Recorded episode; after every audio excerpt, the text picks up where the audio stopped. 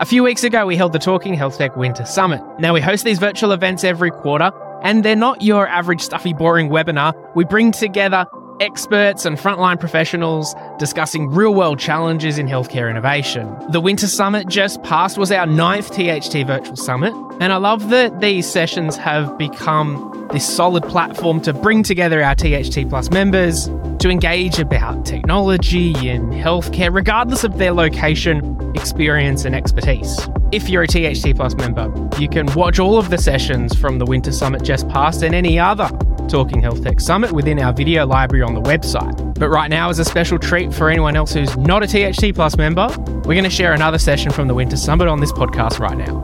So keep an eye on our website because our next virtual summit will be happening in November, which isn't far away. THT Plus members can attend for free, or you can buy a ticket to the event as well. Go to talkinghealthtech.com to learn more. Right now, here's another session taken from the Winter Summit just past. Collaboration starts with a conversation, Team Health Tech. Let's make it happen. This is Talking Health Tech with me, Peter Birch, featuring content and community about technology in healthcare. Being a GP in Australia is a busy gig. You see a lot of patients during the day, then you're expected to find time outside of the clinic to maintain your CPD and education. A great way for GPs to access education is through podcasts. And Australia's leading education podcast for busy GPs is called The Good GP. It's had well over a million downloads, regularly ranked in the top 10 medical podcasts in Australia, and a proud member of the Talking Health Tech Podcast Network.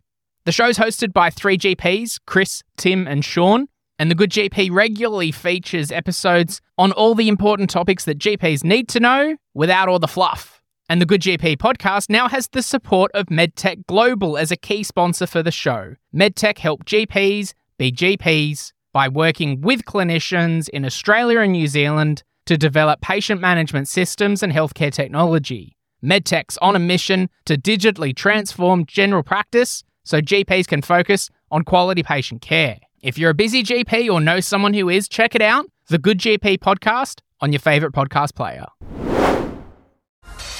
Patient expectations in healthcare are multifaceted, covering aspects like advocacy, convenience, and personalisation. How can we navigate the complex landscape of patient expectations to deliver both convenience and quality in personalised healthcare? This is session two of the Talking Health Tech Winter Summit about what patients want. I'll be moderating this panel featuring Bernie Gibbons, Head of Strategy and Partnerships for Informatics, and Richard Skimin, Chief Operating Officer at Instant Scripts.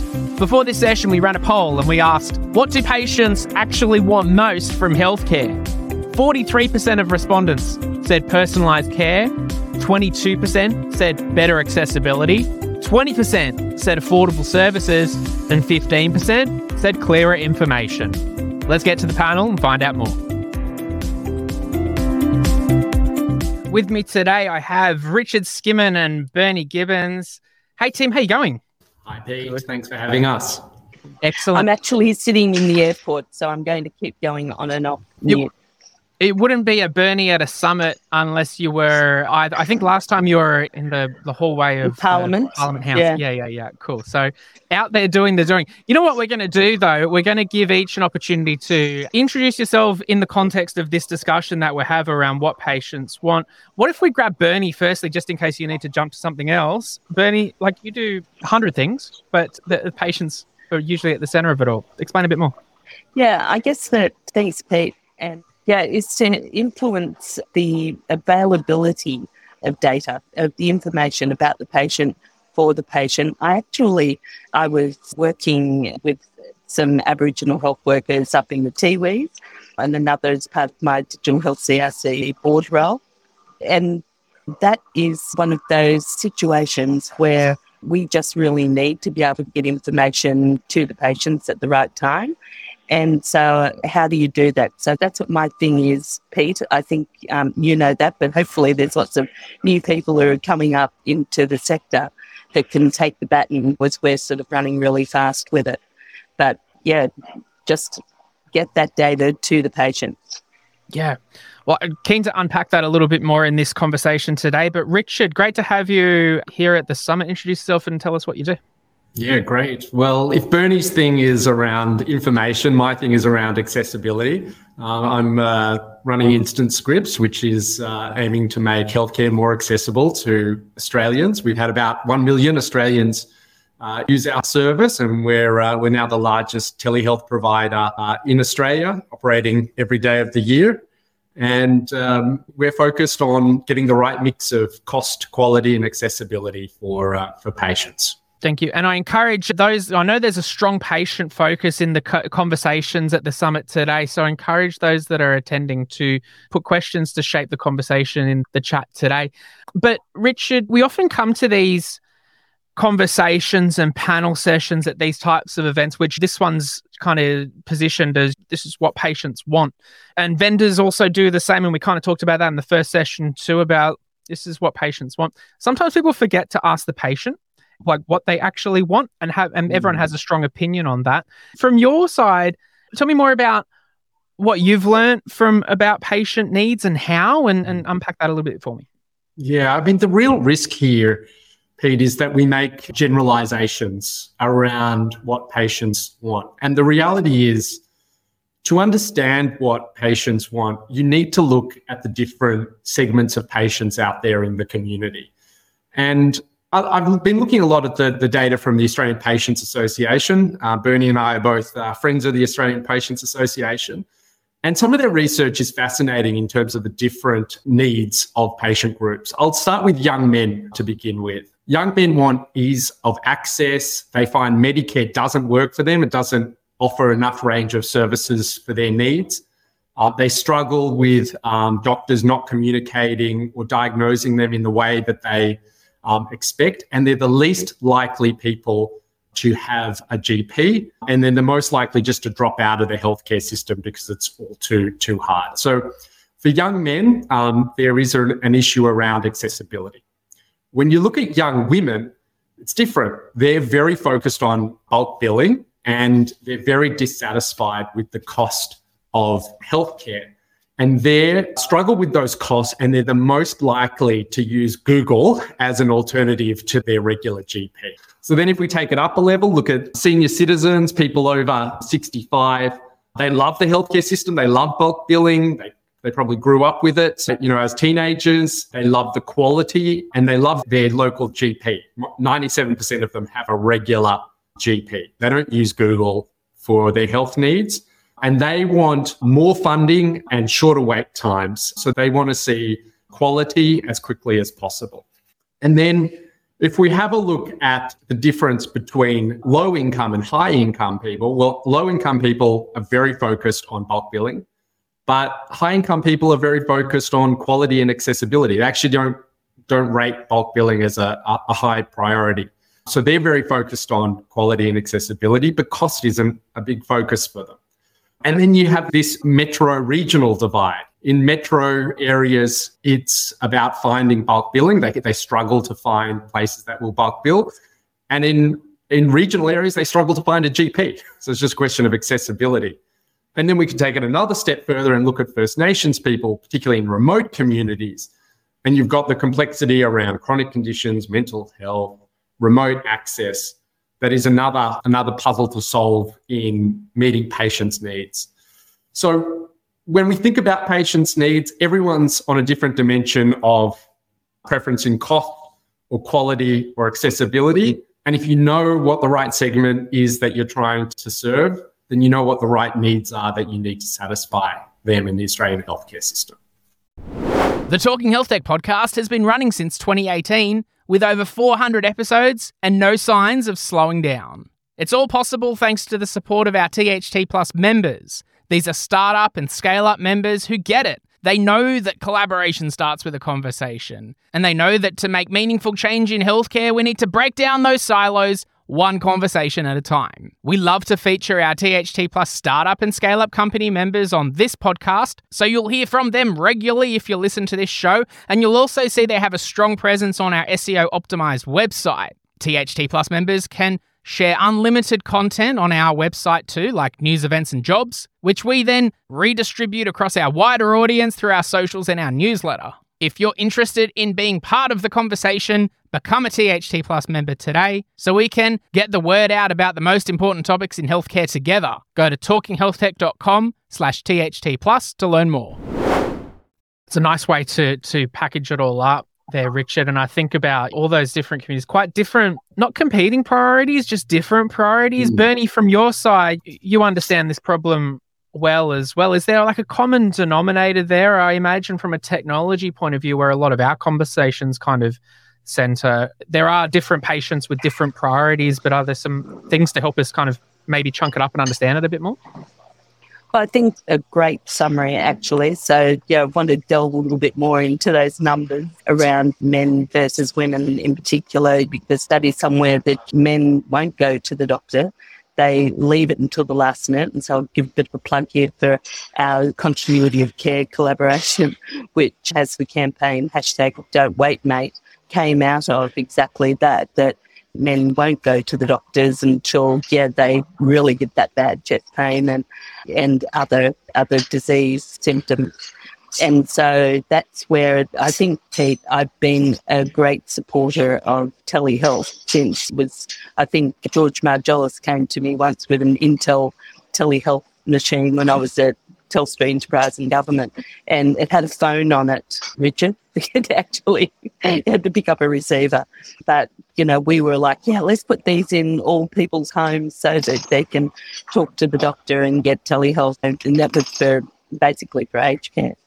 But um, I think that uh, you know, a couple of really good um, comments there. I don't have chat open, but I can then they come across the screen there. And uh, someone said, "Let's empower a patient," and that's what I think thing is. I've just been at a conference yesterday here in Brisbane, uh, a connectathon joint effort with HL7 CSIRO, their department, and the agency and I brought in uh, Steve Hamilton and a, a, lovely woman, Zainab Vayana, and she has two children, not one, but two children that had very were very sick. And a few weeks ago, we did not. She didn't know about interoperability, Pete. How about that? How about all those people out there who don't understand that word that we use that's stopping them from being able to get their information from one level from ED up to the floor that they've just been transferred to on the ICU where they're going to be spending a lot of time. So the government was in the room, they're hearing all of these stories, but what we need to do is take that a step further and, and I think like take it to the street and ask people, where do you think your information is currently? Like you're saying, Richard, people who trust or don't trust Medicare. Well, that's because they still don't really, they don't understand what Medicare is. Like, what does Medicare, doesn't Medicare pay for all of that? Isn't that where my health record is stored? All of my information, when they swipe it through, that, that all of my information comes up in front of them. That's what you'll hear from most people. So we do need to educate. We need to have a, a new force out there that is going out talking to people who aren't in our sector and and uh, advising them go to the doctor, sit in front of your doctor, whether it's telehealth or or a, a doctor that you see all the time. Where is my information? Where are you keeping it? Can someone else access it if I fall down? If my doctor puts me on heparin today and I fall down, I'm unconscious in a few days and I'm in hospital, they can't see the reason you're bleeding so much is because, you know, not heparin, but on warfarin rather, that, um, sorry guys, been a lot of years since I've nursed. So, but the thing about that is, is there's the, not just the peculiarity, but the importance of that information. And so restricting access to the information that you need about yourself and empowering you, yeah, is, well, it's dangerous. It's very dangerous. And that's where so let's get everything off paper. Let's get it into, because I think that is what a patient wants. A patient wants to know that or trust that their information is available when they go to see the doctor. I just have a little tiny story that I want to share with you that just as of last night, in fact, up here in Brisbane, I was having really bad pains in my chest, down my arm, So I was at, I did both of my events. You'll be happy to know. I stood up and did my jobs, but then, yeah, Monica Trujillo said, okay, to to Jeff, I think you should take her to the hospital. She does not look well. So I ended up anyhow in a very good hospital here, the St Andrews. They use informatics. So yeah, but they but at the end of it all, great treatment, fantastic, and everything's fine. But no discharge summary. Are you going to send my information to my health record? I'll let know that we do that. Well, they have informatics, so they can do that.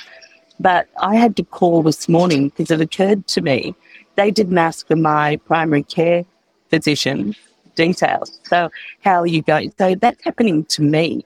I don't know. Imagine I, I know what the, that that means to my health, to my own health record, but a lot of people don't. So how do we educate them? And I think Paul Gladwell actually asked, what are those questions that we can ask so that we can actually ascertain, yeah, how to collect this very quick, and collate the information. Yeah, how do we do that? Because that's the way that we're going to do it to make it also the structure of the information is how we can make it available to machine learning as well. I mean, a, few, yeah, like super valid points there. And I, I, love that that's inspired a lot more conversation in the chat as well. As Jade points out, that there's, it's a funny thing, the concept of a patient, and we're all like, we're all, and I think within the system of healthcare technology, we say, well, we're all patients, so we can speak with confidence about what patients want. And there's there's aspects that are very true of that. And Bernie just shared her own experience there. At the same time, we leave a lot of people behind in the process of making assumptions about what patients want too. And I think there's a lot of validity And Alan's point here too is that if there's on one hand there's a lot of education that still needs to be there in terms of making information and understanding from a patient side on how the system works but if we need to try so hard about explaining the system to a patient that maybe there's something wrong with the system and not the patient. So there's some interesting points there. And that ties in really nicely with the following session that we've got here at the summit. So we, and we, I'm going to say we deliberately put them side by side. We've got strong consumer and health representative patient consumer reps on the next panel. And, and I know they're going to dive into these points in a lot more detail. So there's my hook for people to stick around more for those. Josh pointed out the warfarin still very much a thing, by the way, Bernie. So that's, that's there too. But, you know, Richard, all of that in context there around it, it's one thing for us to sit here on a virtual panel and say, well, this is what we, what patients want because we ask them, but there's kind of a lot more to it and a lot more kind of complexity. And if I compare it, and maybe if I stack this one and think about in as a consumer, eh, we often talk in healthcare about the consumerization of healthcare, and because like I can get my, my, my bank balance on my phone in an app and I can apply for a new thing and all that information. Why can't I get my health information seamlessly on there? Is it too complex? And, you know, we, have been through COVID and the pandemic, and that's the most digitized that we're going to do in a you know in a short space of time, and we're forced to do it. And we're, now we're in this kind of bit afterwards. Is it a realistic expectation that our you know we're going to access health in the same way we do in other industries and and be more consumerized in that respect?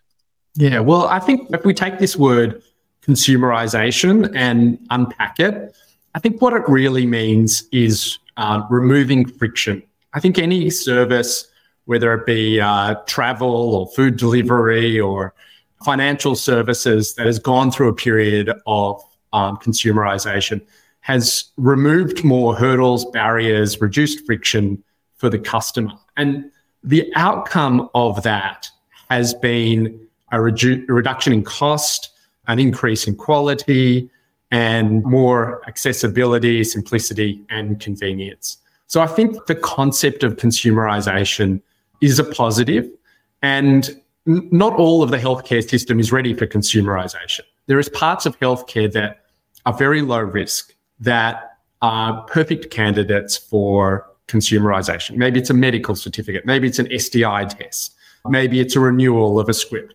These areas are right for consumerization, but then there are others that are more complex, um, more serious, more risky, that is going to take a lot more time and a lot more experience before consumerization will reach them. I think the other thing about consumerization that's important is having a direct feedback loop from the customer. So the customer is constantly giving signals on how the provider can correct. This is harder when there's someone in between the patient and the service provider. If it's Medicare, if it's a private health insurer, if there's someone else paying for the service, then you're not getting that clear feedback loop around uh, what patients are, are, selecting or down selecting if they if they're getting, essentially getting it for free. So it's not to say that there's not a role for Medicare, but if we have Medicare in the system, then we often miss the feedback loops from patients telling us around what they uh, what they want, and that can influence the way that Medicare and bulk billing is designed to make sure it's servicing patients that need it most and servicing them um, in the right way. Absolutely. And Bernie, does that resonate with you as well? Absolutely. Yes. I mean, we, look, Richard and I have lots of conversations about about all of this, and you know how it's really good actually to think about that part about who pays for their healthcare, and like we we even think about this when we're giving away a solution, like for a short period of time. Is it going to mean as much if they're not paying for it, because it doesn't. I think that we've all learned that. However, I do think that people also don't know what they don't know, and they don't know about what the benefit of having access to an app on their phone. I mean, please download, please, the My Health app. It is a fantastic app, and it's going to start to have e-prescribing and the like on it, and and it's going to become more and more robust. So we do have the access to that type of information. You should have an instant script app. We do. so we can talk about that. Yeah, that I just want to sort of just step step up a little bit here about with the with patients and having access. I keep saying that what I, I really wanted, I would even ask lots of big four, you know, when, during COVID and when we were doing the work on telehealth. Why can someone do a case study or it's probably Service Australia or Medicare say if the patient is going to the doctor with a cold and uh, just say just a cold but heavily infectious and they get on the train they go and sit in the practice in the waiting room touch things and then go and see the doctor maybe even make the doctor sick. But then what about the benefit? I want to know what the numbers are, what is the cost to community of, of not being able to just make accessibility to mm. to these services. Well, I know that there is an availability through Health Direct, but you can't get prescriptions. Mm. Yeah, yeah. I, what, I just I just want to build on that because I think that's right. Like, there's if we can improve the productivity in the healthcare sector, then we can unlock more time from health practitioners to focus on the people who need it most. And that is the cost. That is really the cost of a system which doesn't allocate its time effectively amongst different patient groups to prioritize those who need it most and find the most efficient way of care for those who have the most simple needs. And I think data and interoperability and sharing of information, that's the glue that binds the healthcare system together so that those efficiencies can take place. You know, the alternative of just having one provider who just knows everything about that particular patient and it's stored in their head and they manage that to their own needs. The cost of that is that it doesn't scale. And the solution to that is sharing of information so that different practitioners can all play a role in helping to patients find the most efficient form of healthcare. One thing I think about on what Bernie and, and Richard have just reflected on there is again there's a role for, for technology to play here in terms of presenting information which can play a part in, in creating some of these solutions there's you know the unfortunate fact a lot of the times is that people don't create technology out of the goodness of their own heart. And maybe there is. There's a lot of people in healthcare technology space are doing it for the, the stronger drive for them is about the reasons for working in healthcare and making a difference and all of that. But in the end, someone's got to pay for it. And there's usually a I was going to be funny and say there's a big evil board or someone sitting in an ivory tower somewhere saying money needs to be made, and and we can all point at that and say, well, in the end, if you if you want to create a solution, you've got to follow the money. And I always I, I this tension between on one hand we got vendors talking about how the way we're going to deliver better patient outcomes is be more interoperable and create solutions that can do that. But from a from a patient side, they don't they don't really see the plumbing and they don't do, do all of that. So it's not really that important. And there's commercial challenges at risk because you, you can't 10x your profits over five years by you know just solely sitting in a board meeting talking about how we deliver better, patient outcomes because you've got to talk about the profitability of your scalable solution. So it's just like sometimes I feel like we're still quite far away from these two things and and inching it. How do we inch those little bit? And we're not going to get it overnight and all that kind of stuff. But how do we? That we've talked a lot about the education from the patient side. Creating some of this education from within the system too is going to be really important as well. Bernie, you're kind of weaving your way and and fighting the good fight in all kind of parts, and you see some of these conversations too. Are you finding this patient centric kind of focus is becoming a little bit more front and center? Are, are, are we making progress here? Absolutely. Yeah. Yeah. And I think so. I'm going to let you in on a couple of the conversations that have been happening. I mean, if you look at the Strengthening Medicare Task Force and the outcome of that task force, which led to the budget and funding of something called multidisciplinary team approach. And and so there's there's a good deal of funding behind that. And the other part is what is the interoperability, is the $9.3 million that went to CSIRO to drive interoperability with their FHIR accelerator that we're all part of. What is going to happen now is the the jurisdiction, the hospitals, both public and private, are going to be mandated that there will be a year, I'm not going to say when that year is, but um, in the future there will be an EMRAM of a minimum of four that needs to be achieved for them to continue to receive their funding. So their funding will be based on whether they have gone digital. So we know that's exactly what we do. You need to digitize the paper. You can't interoperate with paper.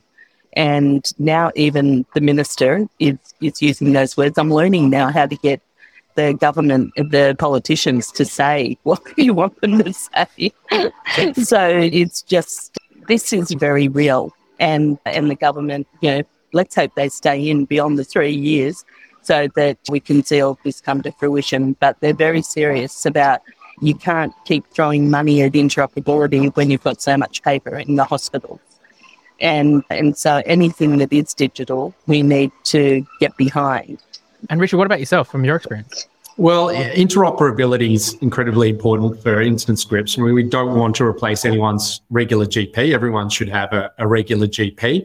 So we do two things. Firstly, we ask our patients when they're having a consultation with us to select their regular um, GP from one of the, we, we currently use ReferralNet for access to a list of uh, most of the GPs in this country. I think we've got like 70 to 80% of them listed there. Uh, the patient can select their local GP, and then post consultation, we will send that GP the results of the, the consultation if there's been a script issued, for example. And we're also integrating, Bernie, you'll be very happy, to My Health Record, which is incredibly important to make sure that there is a single source of truth for a lot of patients around what their medical history is if, if they choose to upload that information. So we, we're not an island at InstantScripts. We're part of the healthcare ecosystem and interoperability, I think, is, is critical for us and every other player in the primary healthcare ecosystem.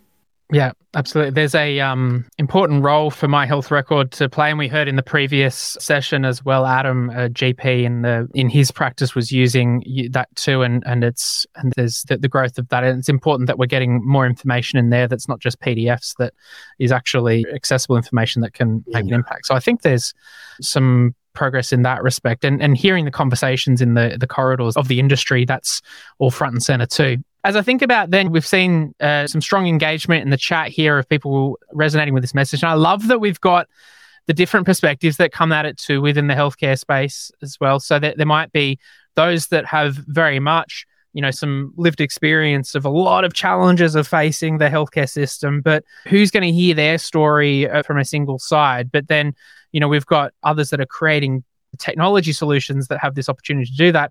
And then those on this panel as well that have sometimes nearly direct access to, to get in the ear of health ministers and the system generally. And I feel like if we can have that consistent message or at least demonstrate progress and share stories, I think a lot of that too, because sometimes when we have these conversations, it's almost like we all agree on something needs to happen, but we don't kind of have, something that that happens. And I know everyone's working on it a day to day. So I guess as we start to round out this conversation, I might give bo- both Bernie and Richard an opportunity to then put the question back out to the attendees today and everyone if there's a, a call to action or if there's something we should be thinking about or, or the next steps from here. What's what can we do with this information and united kind of front to actually make a make an impact? I anyone who is out there at the moment that is developing software that is not open standards at a minimum and yeah, just can't interoperate, then stop. because in yeah, there is going to be legislation. There it's in the making and and there the government is very serious about this way is yeah, in the same way as the twenty first century Cures Act and but coming at it from it's not an attack on us in the sector as software developers it's going to apply to hospitals as well. Stop buying software that can't interoperate with your other systems. So it's going to take a while, obviously, but it is going to happen. The other point that I just wanted to make was around how do we, I guess, maybe get more information to the to the consumer. And I'm interested in what Richard has on this as well. Is that do we form because I think it was Jane who put in the chat there, you know, like, are we ever going to do this around what the doctors and what the patients want? Yes, we did that over the last day with uh, Steve and Z. But the last thing that I actually said, it's like you were in the room last night, Jane. The last thing that I said was, think that we'll have success when we see the more of the consumers sitting up here talking to us and telling us what they want because, you know, stop developing software that just isn't what the, the patients want. Absolutely. Get, getting that the voice from the different stakeholders is going to be really important. Richard, what about from from your side? Yeah, well, you know, I want to want to come back to to something that, that you said before, which is that we all think of ourselves as patients here and that we know what patients want, but really we're we're in the healthcare system and we have a pretty good idea of how it works. Um, and so we don't really know for sure what it's like to be a patient, particularly if you're a doctor and you know how to navigate the healthcare care system. And it's hard to understand really what patients want just through um, a survey because our surveys often uh, they're multiple choice answers and they sort of limit the answers that that can be given by a patient to what we think are the different options, right? But what I found through, I was speaking to one of actually our doctors, Dr. Bill Nash, and he's he was a patient before he became a doctor. He had a very serious health condition. And he gave me an insight, actually a couple of insights into this. And he said, look, it doesn't matter what sector or um, segment of the community you're from or what your situation is. There's one thing that we all have in common as patients.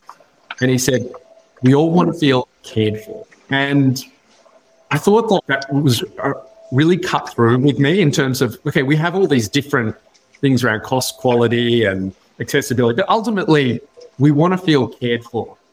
And then he said, he said, he followed up with a second insight, which was, and the most common reason why a patient doesn't feel cared for is if they have to wait a week, a month, a year, so if we can make healthcare more accessible to more Australians, we have a great healthcare system. If we can open it up and make it more accessible to more Australians, we're going to find people feel um, more cared for. And that ultimately is going to get to the heart of creating more utility and more satisfaction in this. So, how, how do we do that? How do we make patients feel more cared for?